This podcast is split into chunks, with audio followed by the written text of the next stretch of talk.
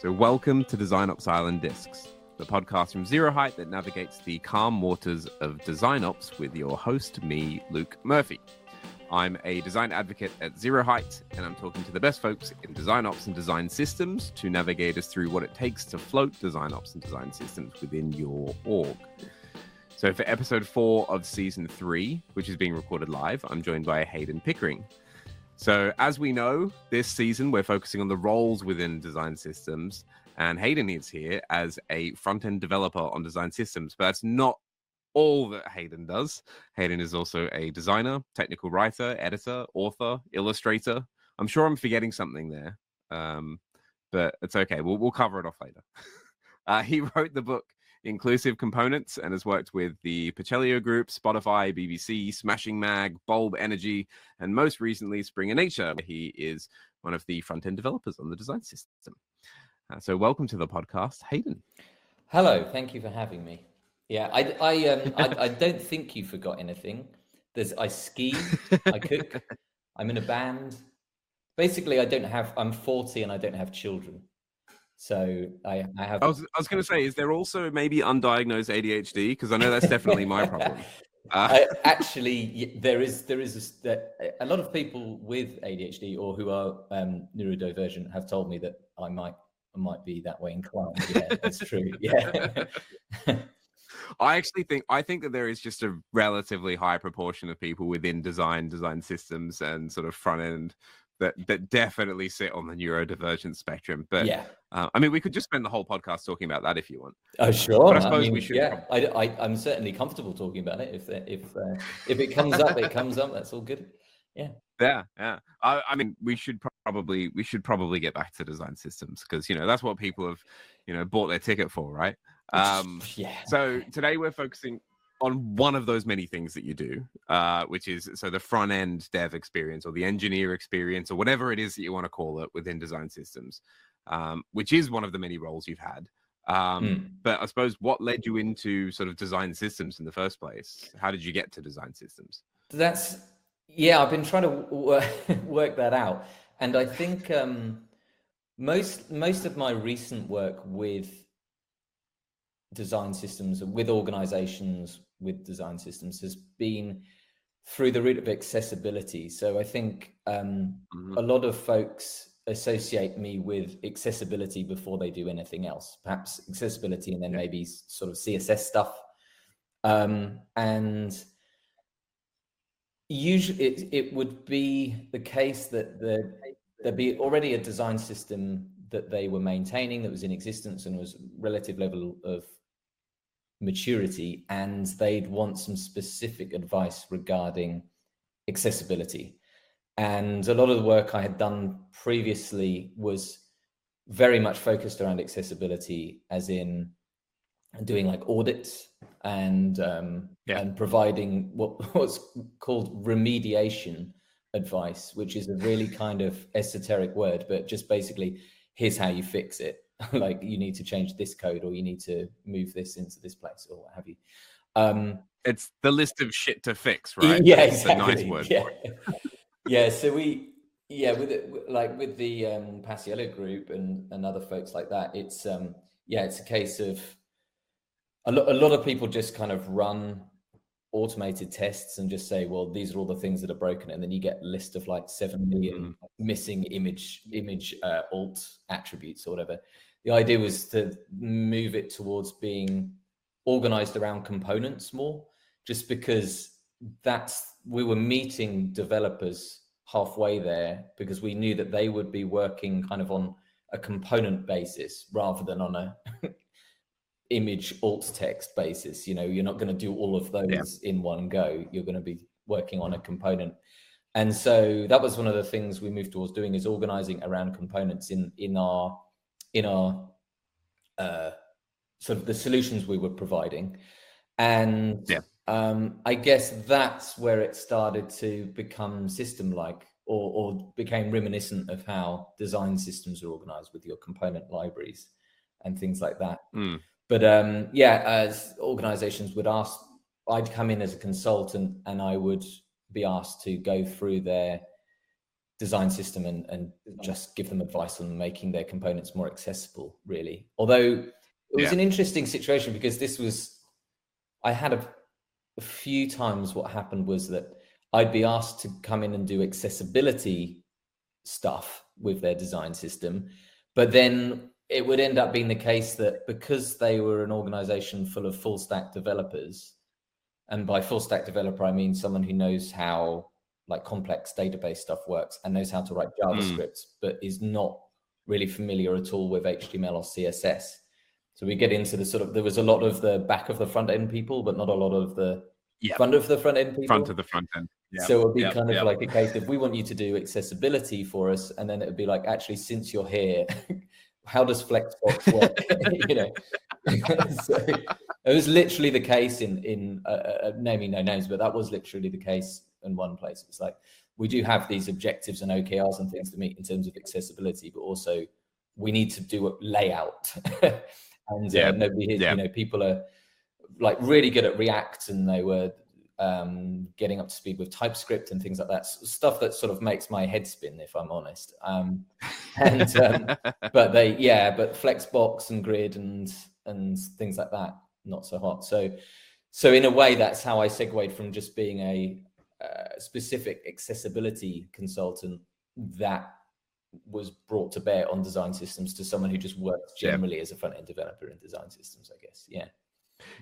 Do you and do you find that um sort of engineering front end basically the, the engineer experience within design systems definitely does weigh towards that front of front end um sort of skill set yeah so i think that's that's an interesting uh thing about design systems i think it's the current home for people who aren't necessarily like full on JavaScript programmers, if you sort of mean. Yeah. People yeah. who have a broader skill set, I think, a skill set which incorporates a lot of different things anyway. And uh, because there's so many facets to design systems. And I mean, I know folks who are really talented who work on design systems a lot. And it's mostly, I think, because unless you're working on the design system these days, you're not really you with that skill set, there's there's little room for you in the industry. That I mean, that mm. shouldn't be the mm. case, but um, with so much emphasis on the the the sort of computer sciencey elements of it, um, it's difficult to find a, a, a foothold otherwise. So yeah, so it feels like a sort of natural home to me because it's somewhere that I can think about uh, CSS and HTML uh, and accessibility all in one place uh, the front of the front end well, stuff. Yeah. Yeah, because it's it's I suppose that's the thing is that it's the it's not only the place where you can kind of focus on that, but you can actually think about the best way to implement. Because I know that it's mm-hmm. definitely something that I found is um, I feel like it's the curse of startups where they only want to hire full stack mm-hmm. um, because it's easier that way and it's cheaper because you get somebody who can do all of it. Yeah. When the reality is a lot of the, as you said, like the the full stack people tend to veer towards the back of the front end. I suppose because they need that skill set, right? Yeah. Um, but it means that a lot of their front to front end uh, skills are very much um, it's to get the job done. Yeah, not necessarily get the job done right. Yeah, I, th- I think that's right. I think uh, for the most part, the term full stack is kind of a misnomer. There are people out there who yeah. are really great at CSS and really great at like GraphQL stuff and things like that. But they they are yeah. few and far between. And full stack usually means yeah, I'm really good at that um, uh, computer science element. Like I know JavaScript inside out. I know how to build complex APIs and things like that. And I've heard of CSS. you know, yeah. it's like I mean, yeah, there is a reason.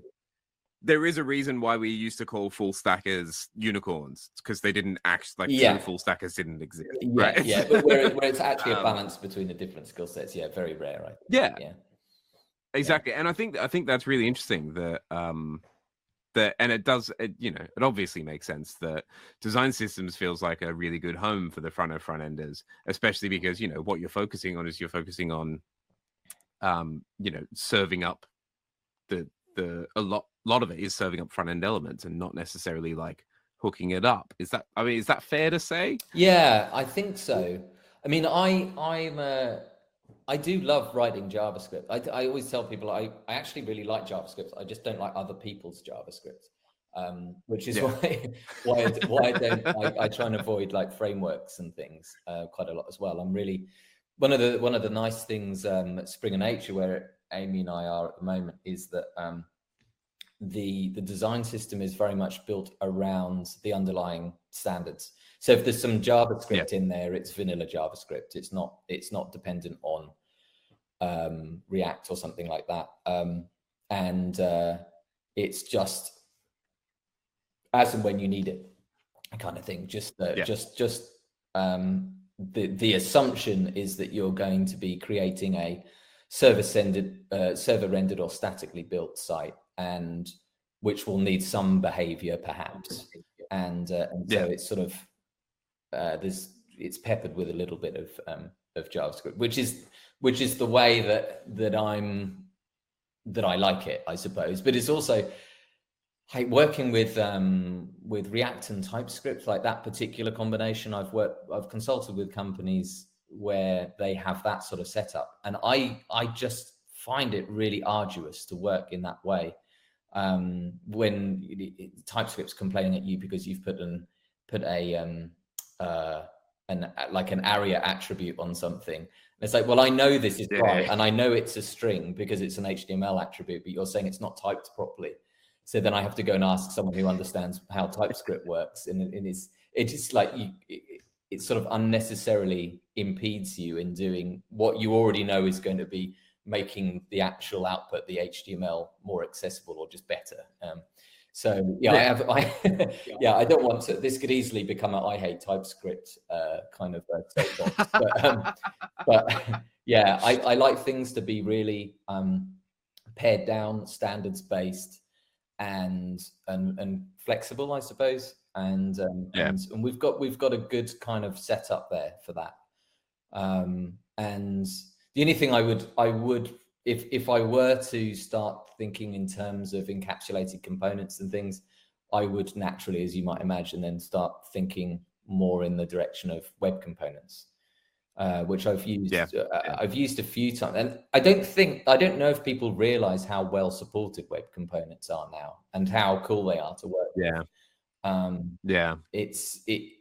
They are actually really kind of fun because you you kind of have to do a lot of the nitty gritty. There's not a lot there already done for you, but that's what I like about them. They're not really they're not so much a black box, and I find that a lot of the technologies technologies we use, things like I don't know, like Webpack and things, like I can't I hmm. can't hold all of it in my head at once. One thing like a neurodivergent point, I have very limited executive functioning. I think it's called.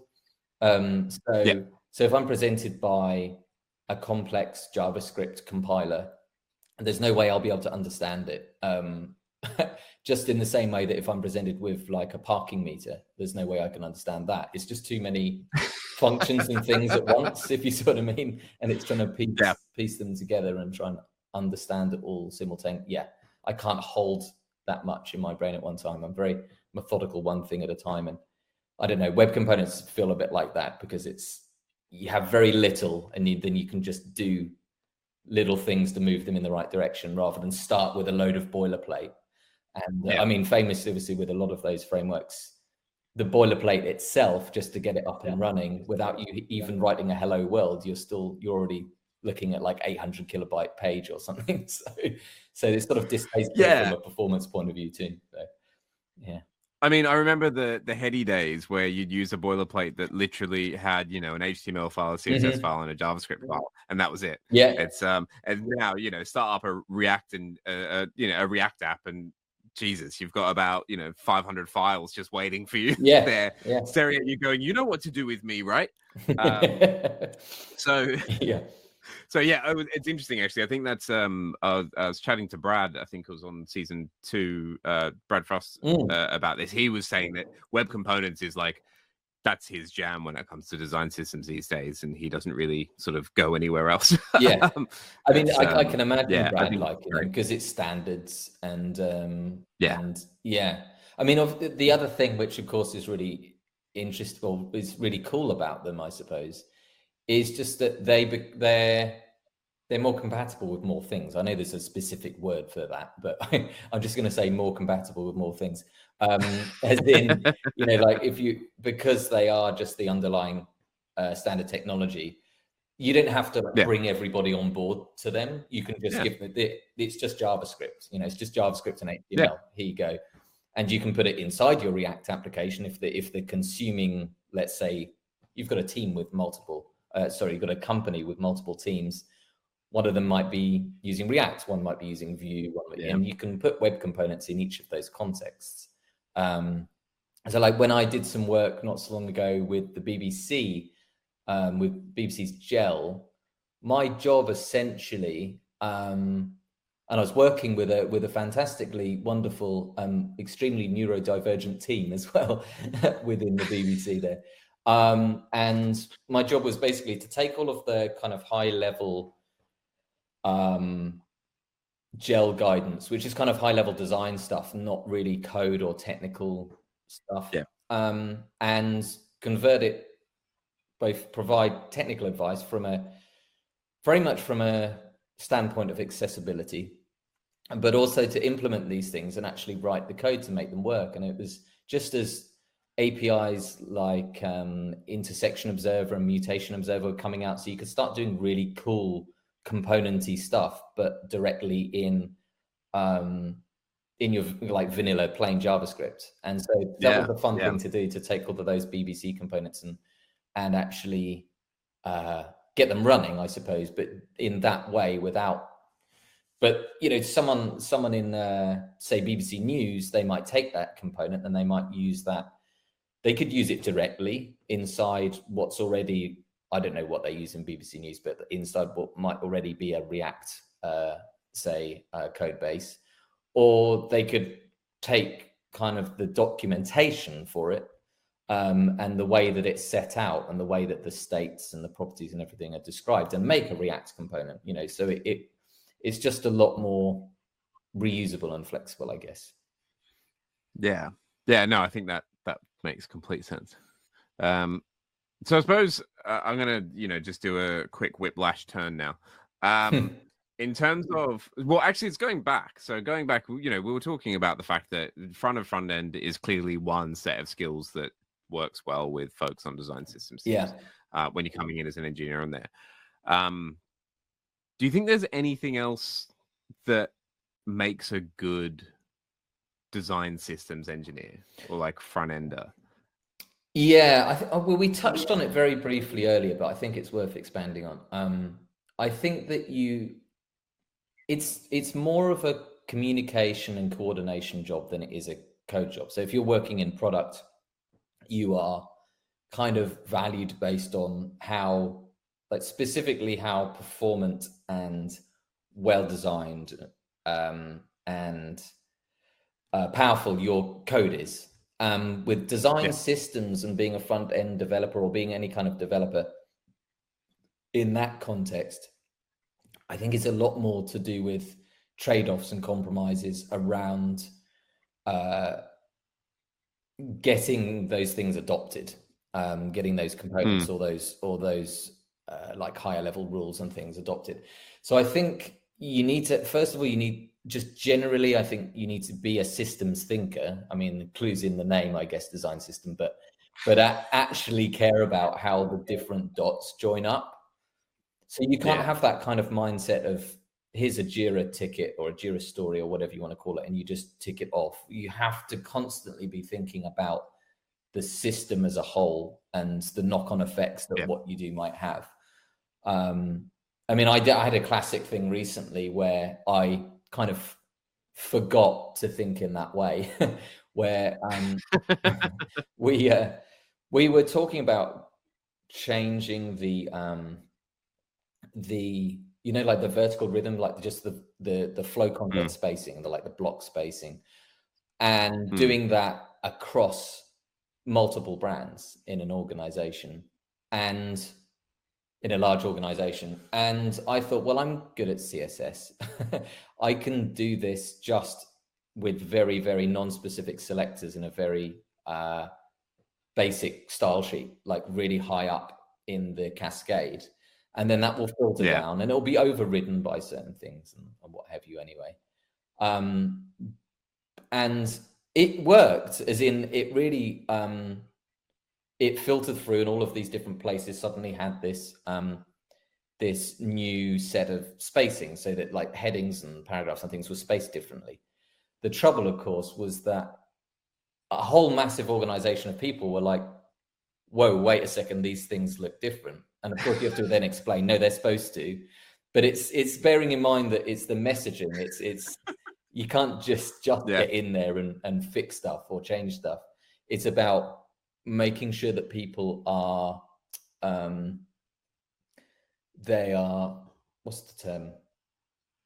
They're involved you know they're included in the conversation yeah, informed as they're well informed. even like at, at, a minimum right War- yeah. warned i think yeah is uh, one way of putting it well, yeah I suppose because it, it is one of those things where it's like, I mean, I know that it's not particularly popular at the moment to refer to your design system as a product, but um, mm. but it's like if it, you know, if we do take that that view that a design system is a product, it's you know, it's the same as if you've got a commercial product and you're releasing it to you know the public mm.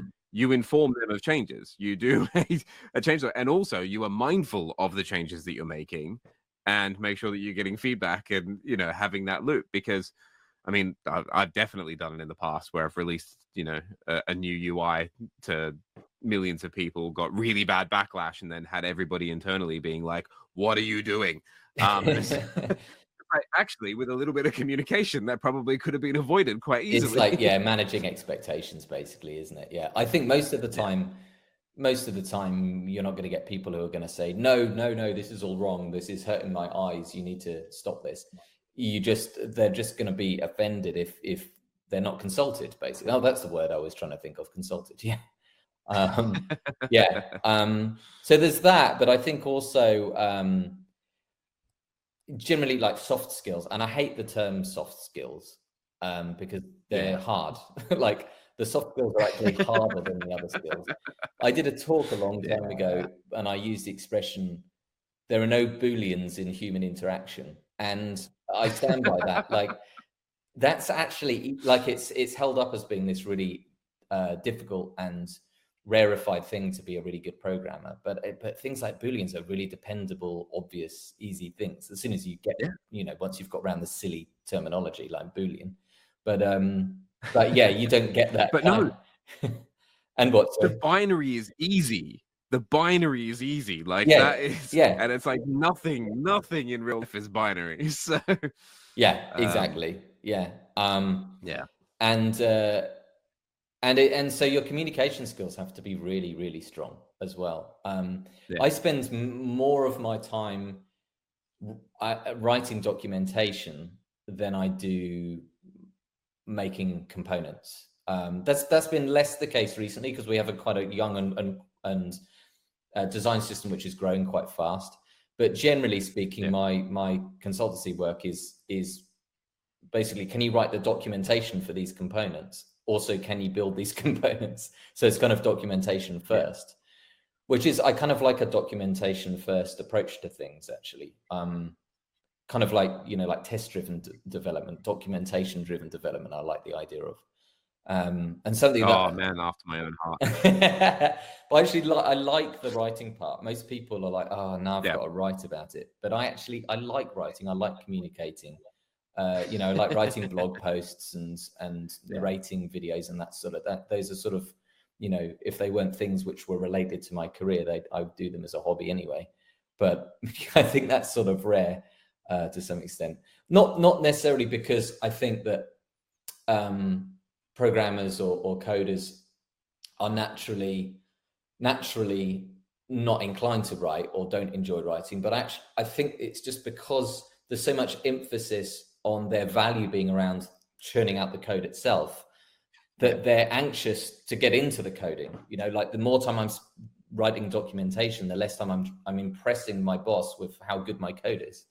So yeah. um so that you know the well, it's I, I feel like it's it's a very similar problem that a lot of design have as well where it's it's you know the time that you a good product designer especially the more senior you go and the more impact that you start having the less time you'll actually spend you know doing things in figma it's mm. more mm. around mm. um you know communicating researching you know doing basically doing a lot of the groundwork and doing the work to like socialize hey god punch me for my business terminology but um but oh know, to socialize the doing. yeah i see what you mean yeah, yeah, yeah. um and and you know getting like it's and writing the documentation actually you know writing down the decisions that you're making and why yeah backing them up and having all of that kind of stuff it's the crux of your job right? Yeah. and i think it's the same with a lot of but it is it's one of those things that you almost feel like you're not really working if you're not you know churning out code or churning out designs yeah. churning out asset. And actually like and, um, and, like it like starting with tests like so you write the sort of the test first if you like um mm. so, so, you know what you're looking for. I think that works with writing documentation too. Um you're setting out in your documentation how the how the component works uh or how the mm. you know whatever the code is works then then that's leading you leading you down the the right path hopefully um, certainly, I find that for me, like I've written books before where I didn't really know the subject until I wrote the book. It's only in writing it that you you're forced to research it properly, right? Um, yeah, isn't that that's the best way to learn anything is to try and teach somebody else? Uh... Yeah, yeah, I think so. yeah. yeah, absolutely, because then you're you're kind of using them as a soundboard in a way. Yeah. Yeah. Would you say, I mean, so on that documentation, you're saying that that is, you know, also a relatively rare the desire to document as well and to be able to do it well is relatively rare within engineering. Would you say that that is something that is a bit missing within design system teams at the moment sort of from an engineering perspective? I do think that um and i know amy will, will agree with me on this. I think that um, design systems tend what we call design systems tend to veer towards just being catalogs of things which have already been designed or of you know components which are just there. Um, and uh, not enough emphasis, therefore, is around the guidance or the or the way we should be making things. So, yeah, like a system, like the the term system means both an existing thing that has internal logic and parts that move and and internal relationships and interdependencies but it's also a set of rules for going about things, right? And yeah. I like to think of design systems way more in the second sense of it being more not so much what's available, what you've done, um, how things have been done, but more uh, principles for moving forward and making things in the future. Yeah. I mean, that's that's maybe a fairly kind of um, pedestrian point, but I do think that a lot of people get that wrong, um, where it's more just there's not a lot of governance and it's just really just it's uh, just a depot where you leave the stuff that you've made whether whether it's good or bad you know? Uh, yeah. I was going to say repository but then i thought that would get confused with specifically with github repositories. But yeah a, a, dump, a dumping ground for, yeah. for things. Yeah. Um and i do i do think that people folks get that wrong. Well it is. I suppose it goes into that whole like uh I don't know, seeing design systems as infrastructure, right, is is a good way mm. I like to think of viewing it because it's it's not only um thinking about well, it's not only viewing it not as a product and something that can be thrown away and something that you MVP and like all of that kind of stuff and something that can be deprioritized, mm. but seeing it as this is business stakes but also because this is business stakes, this is something that is sorry, business critical, I should say. Mm. Um, because this is business critical, um, we need to think about what we're putting in there and we need to think about the way that it operates and we need to think about you know the shape of it and everything that you know happens yeah. because it is a it's a piece of infrastructure that makes the rest of the product and the rest of the business work mm. i don't know that's that's mm. it's, it's, definitely the way i like to see it but it's i don't think it's a very um yeah i don't think that's i, I I don't know. I was going to say I don't think it's a very popular way to view it, but um, I think with a lot of things, it's it, it uh, from the the the the attitude um, of the kind of higher ups or the stakeholders, the people who want a design system. It's no more complex a decision making process than other people have this thing called a design system. I think we should have one. Yeah. And what they mean is they mean a site which shows their stuff. So that's the documentation for the design system, right? And I think that's another thing that we get wrong often is we conflate those two things. The kind of public facing site which which catalogs all of the things in the design system, whether that's the guidance or the actual code. We conflate that Yeah. with the working system, the living thing that is that is tended to constantly. Um, the thing that that website is really just about, I suppose. Yeah. The artifacts, right? Mm. It's uh, I know that's something that Amy's talked about a lot. Is you know we need to stop just looking at design systems as a series of artifacts. Mm. So yeah. Yeah, I think a health Um, a- as a sort of rule of thumb, I think a healthy design system is one where um, a lot of it is actually intangible rather than rather than Yeah. at, you know out of the box things which you can actually point at and and use. Yeah. That's it. That's it. Um, I'm aware that we are getting close to the time where we have to switch it over, but I just want Mm. to keep talking because my question's very important. well, you have you have the privilege one- of being the presenter to ask the first Yeah. question. exactly. I can I can say when we turn it over to, uh, to, uh, the, the questions. Uh, I suppose the one that I did want to cover off before the end, inspired by uh, what we are talking about earlier about front and front end. Mm. I'm wor- wondering whether do you think that there are any gaps at the moment or sort of big challenges and problems that we face within design systems from an engineering point of view um, Mm. around that?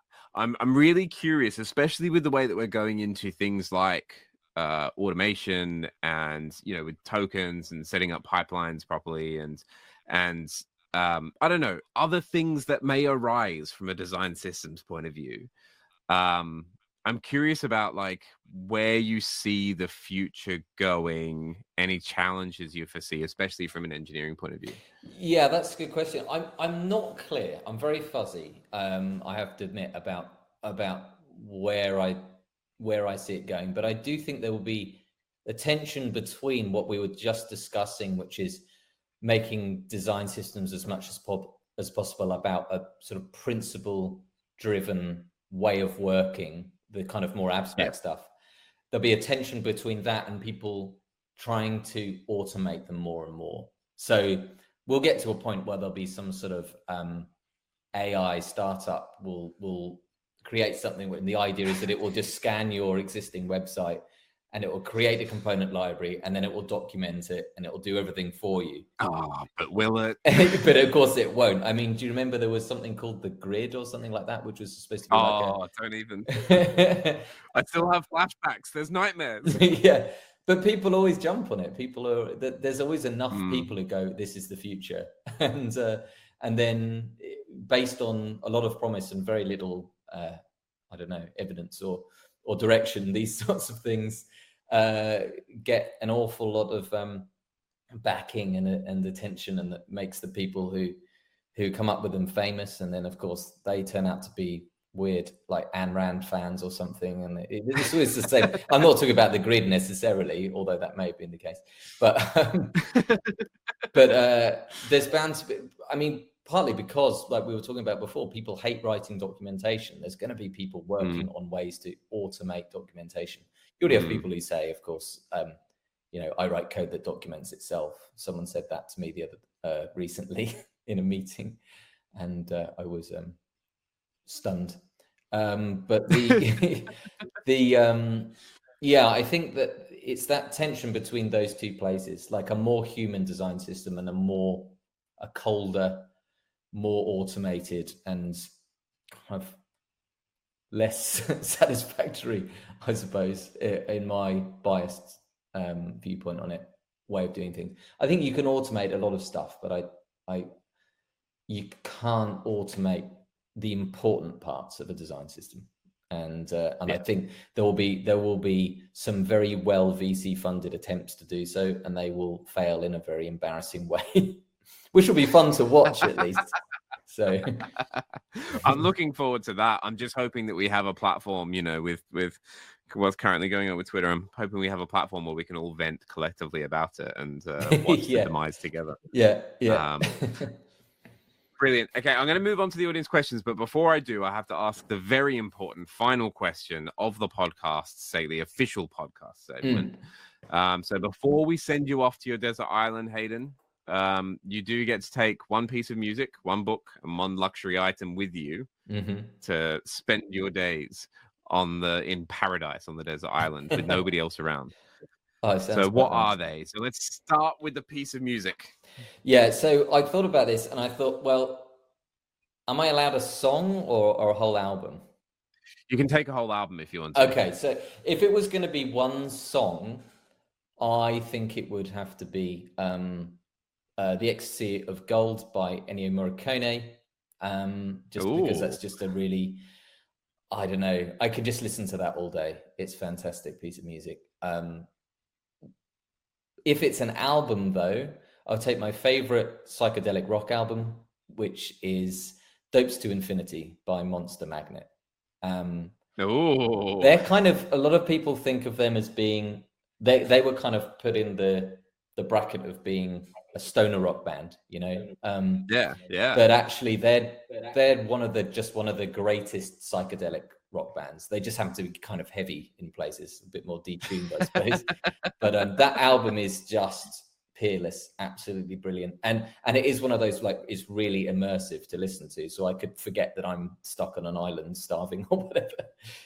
Um, Sounds perfect. I mean, you might have to go searching around the the island for some I don't know ayahuasca or something. But um, um what uh, what book what book would you uh what book would you take with you? Uh yeah, that's true. So it'd have to be something that I could read more than once, um, or you know, I'd be happy reading multiple times. And when I thought about that, I thought that actually only um, like comics and stuff are, are the only things that I would go back to and read over and over.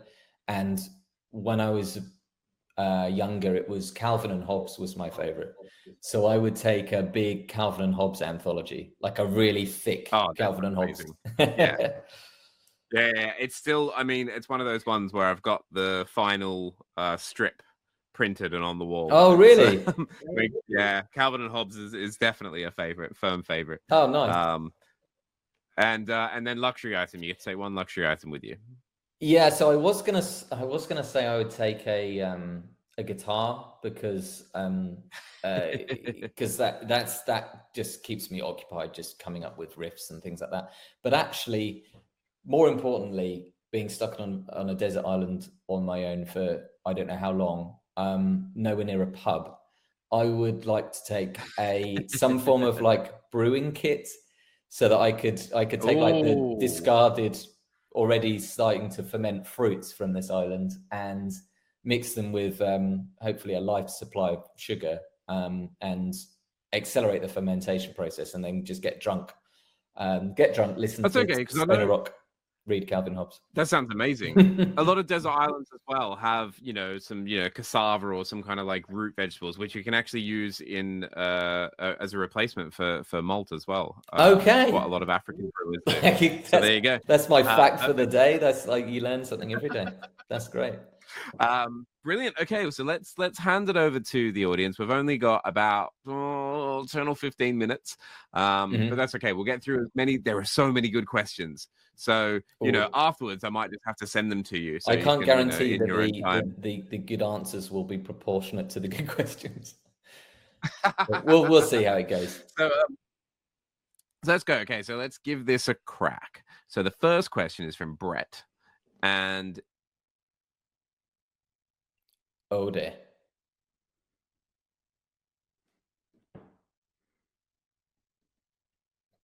Did Luke disappear for everyone else?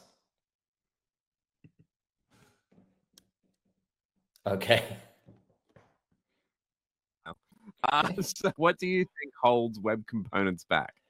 Oh, that's a good that's a good one. I like that. Um, there are the whole context of using JSX, um, where you can you can more easily and flexibly use complex data and pass that through. Um, the kind of whole state managing thing using complex data um, in in stuff like React or Vue or the or, the, or equivalents um, yeah. makes it yeah it just makes those things a lot more a lot more ergonomic.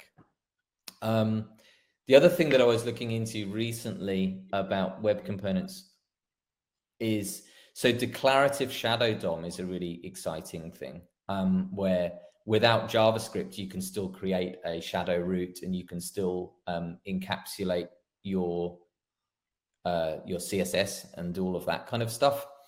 But the trouble with it is that you can't do the templating part once uh, and then mm. instantiate multiple versions of that shadow DOM or that, that kind of web component. Um, you have to kind of define the template for each instance.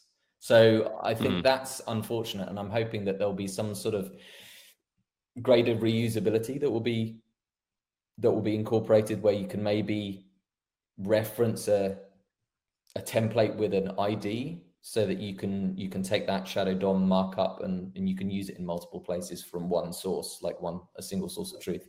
That would be really cool. Um, those are the two things that come to mind. Um, but generally, I think they've just had a that because they were sort of a stop start thing where we had one version of them and then there was oh there's problems with this and then it came out in a different like the version one syntax and everything uh that i kind of i think people sort of lost faith in it becoming a thing just because of that sort of yeah uh,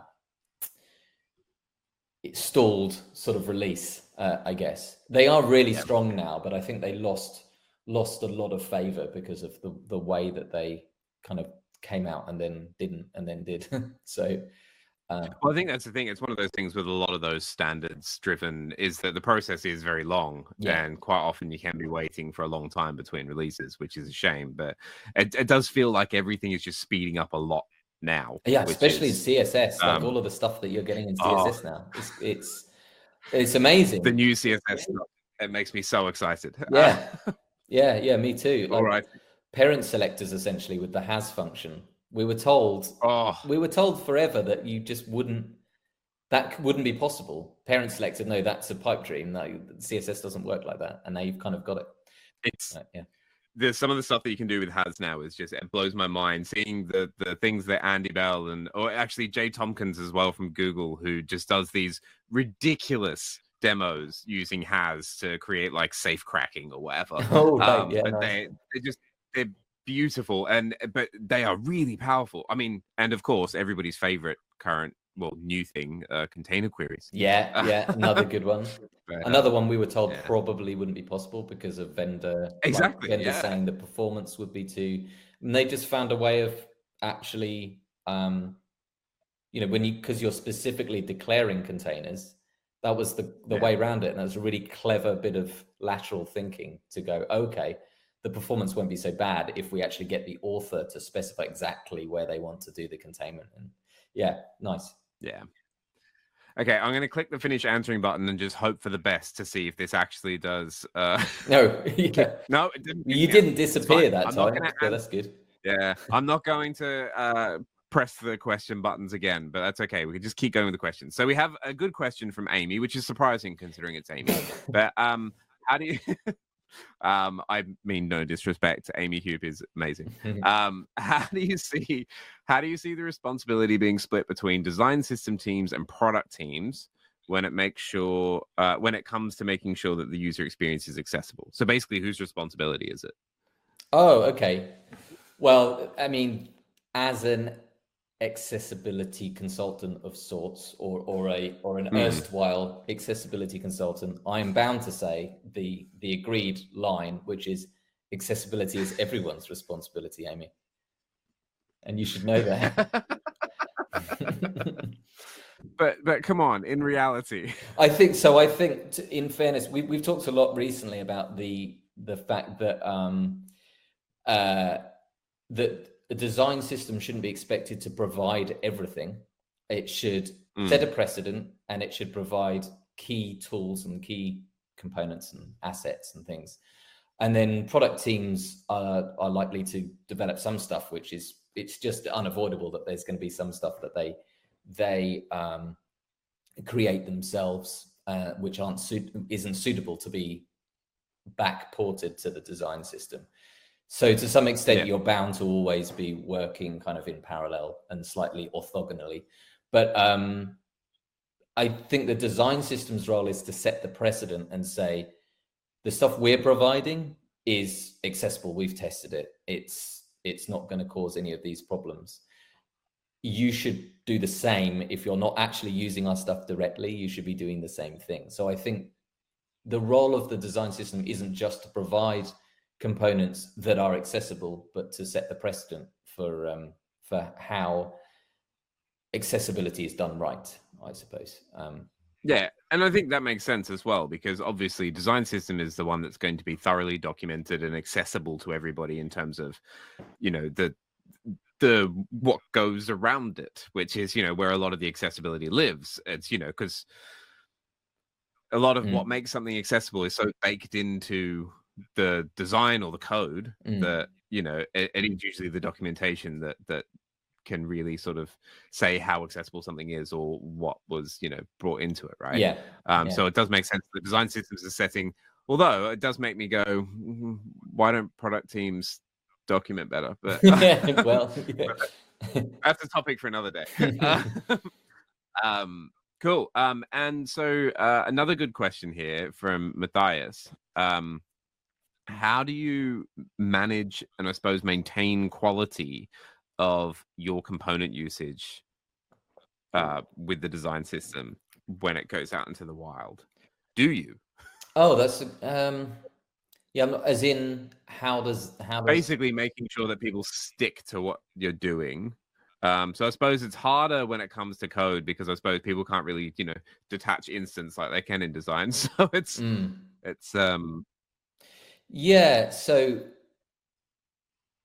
it's that is there's no easy solution for that i think you do have to constantly be kind of checking up on on individual teams and periodic mm. periodically working with them so one of the things that i think yeah. is important is that the a a piece of code a component however you want to um, uh, slice it that that is a likely candidate for the design system, which was developed, may have been developed um, somewhat in a product team. Um, mm. It's best to avoid, obviously, just saying, oh, "Okay, well that that seems like this component you happen to have devised before anyone else um, should be in the design system." Um, so just put it in, but to actually actively coordinate it being part of the design system and in the process make sure that it, it is of the highest quality so it's about that mm. things being contributed to the design system there's an opportunity to yeah. to um, uh, coordinate and make sure that they're that they're of the highest quality so if they are lacking in accessibility for example then you can fix that in a collaboration with those people who are contributing. And then you end up with a, a better component in the design system and they and then they're drawing back from the design system anyway so they get a better version for themselves. So hopefully there's that kind of feedback loop and that and the collaboration yeah. is a word that comes up a lot um, recently around product teams and the design system working together um, over things. Yeah. And i suppose it's interesting as well on like a similar uh, no, I suppose when you're working with a component that is going to affect or potentially affect, because uh, there are some components when you touch them, the you were talking about it before, the cascading effects that you can have throughout sort of the entire system can be, you know, quite far reaching. Um, do you currently use any kind of like visual regression testing or anything like that to to sort of, you know, almost like grok the changes when you're working on something so that there isn't that chance of you know something looking completely messed up sort of when you you know deliver an iteration or a change to something. Yeah so i i don't typically use visual re- regression testing and the reason for that is that generally um first of all it's a very difficult thing to get set up i found um, but also, yeah, it is. yeah. Um, but also, I tend to find that it catches more. I mean, this is this is a wider conversation around testing and the and, and the philosophy of testing, mm-hmm. but it tends to catch more changes that you wanted to make than it does ones that you don't, and then it's sort of filtering through um filtering through the stuff which is actually no, no that's just me doing my job can you please stop you know i mean i remember working on a on a design system where i was just constantly constantly refreshing my snapshots you know your snapshots in um jest. This is like well yeah so now i've got yeah. two jobs my actual job which is to change this component for the better and then to tell this system no i know what i'm doing. Can you please remember it differently again? So it's like another command each time. I'm being i'm being a little bit uh, a little bit facetious around testing, but I do I, I find it can be a bit of an impediment with that stuff, and it's, and especially with visual regression testing. Usually, like if there was a way of visual regression testing where it only it didn't just tell you when it changed the way it looks, but it would it was able to pick up on specific things you'd want to avoid, like say parts of it mm. becoming obscured, like the text going off the screen and things which are actually an accessibility issue or that kind of stuff that I mean, we're going into the territory of AIs again, probably, aren't we? In order to do that kind of thing. But so. at the same time, like it is, I see that feels like a much better candidate for you know good AI and mm. stuff that can actually you know use sort of machine learning to to build up that that knowledge of what is acceptable, what is sort of unacceptable in the boundaries. Yeah, if it's in testing or yeah. something, which feels like a you know a lot less sexy for when people are trying to get investment, but geez, way more useful than AI image generators. yeah, yeah, I think so. So if anyone is a VC here, Luke and I are looking for some funding for our new, for our new uh, visual regression testing, yeah.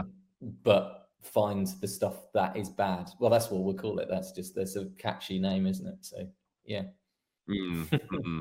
um, so we have, I think we have time for probably one last question. Um, so I'm actually going to skip to uh, a good question from Dean, which is actually a follow on to somebody else's question. So you might have to wrap up both. Mm. But um, so Nuno did ask around, you know, what the most important things uh, were when it comes to accessibility with with um, with apps, which I think is a very broad question. But I think uh, Dean has kind of um, gone in a little bit harder on what you think are the important things to document from an accessibility point of view mm. to ensure that accessibility is considered beyond the design system and into the end product mm. that's that's a good one um so the first so i'm gonna i'm afraid i'm gonna be the irritating um guest who kind of changes the nature of the question in order to make it suit the way I answer it. But, but I, am hopefully I'm doing that in a. I'm going to do this in a in a reasonable way.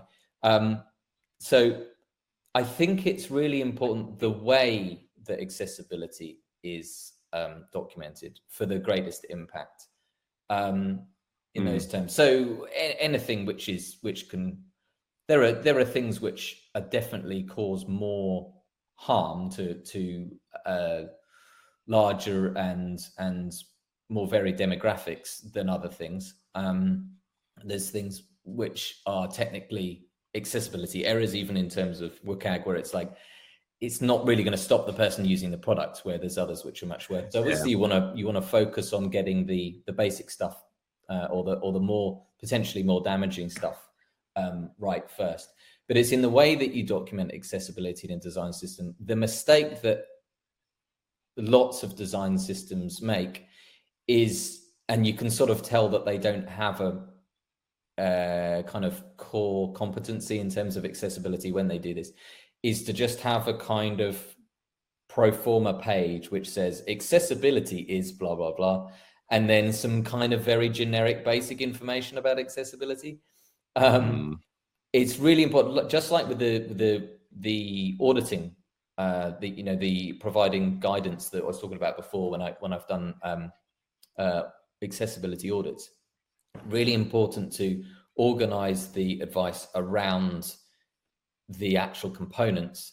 And in terms of design system documentation, I'm talking about having, when you're talking about color, also mention the accessibility of color rather than You talk about mm. colors on one page and then tucked away on a different page labeled accessibility you say you know contrast is good or whatever so it's kind of you know it's yeah actually mentioning it in line and it's also good doing that is also really good because it gets it sets the mindset it sets the expectation that accessibility is just part of the work you're doing or part of the work that has been done that makes the component what it is it's not an extra consideration it's not a separate consideration yeah yeah it's exactly. I suppose it's it's very similar to what we're talking about. You know, design systems as infrastructure. It's almost like accessibility as a core part.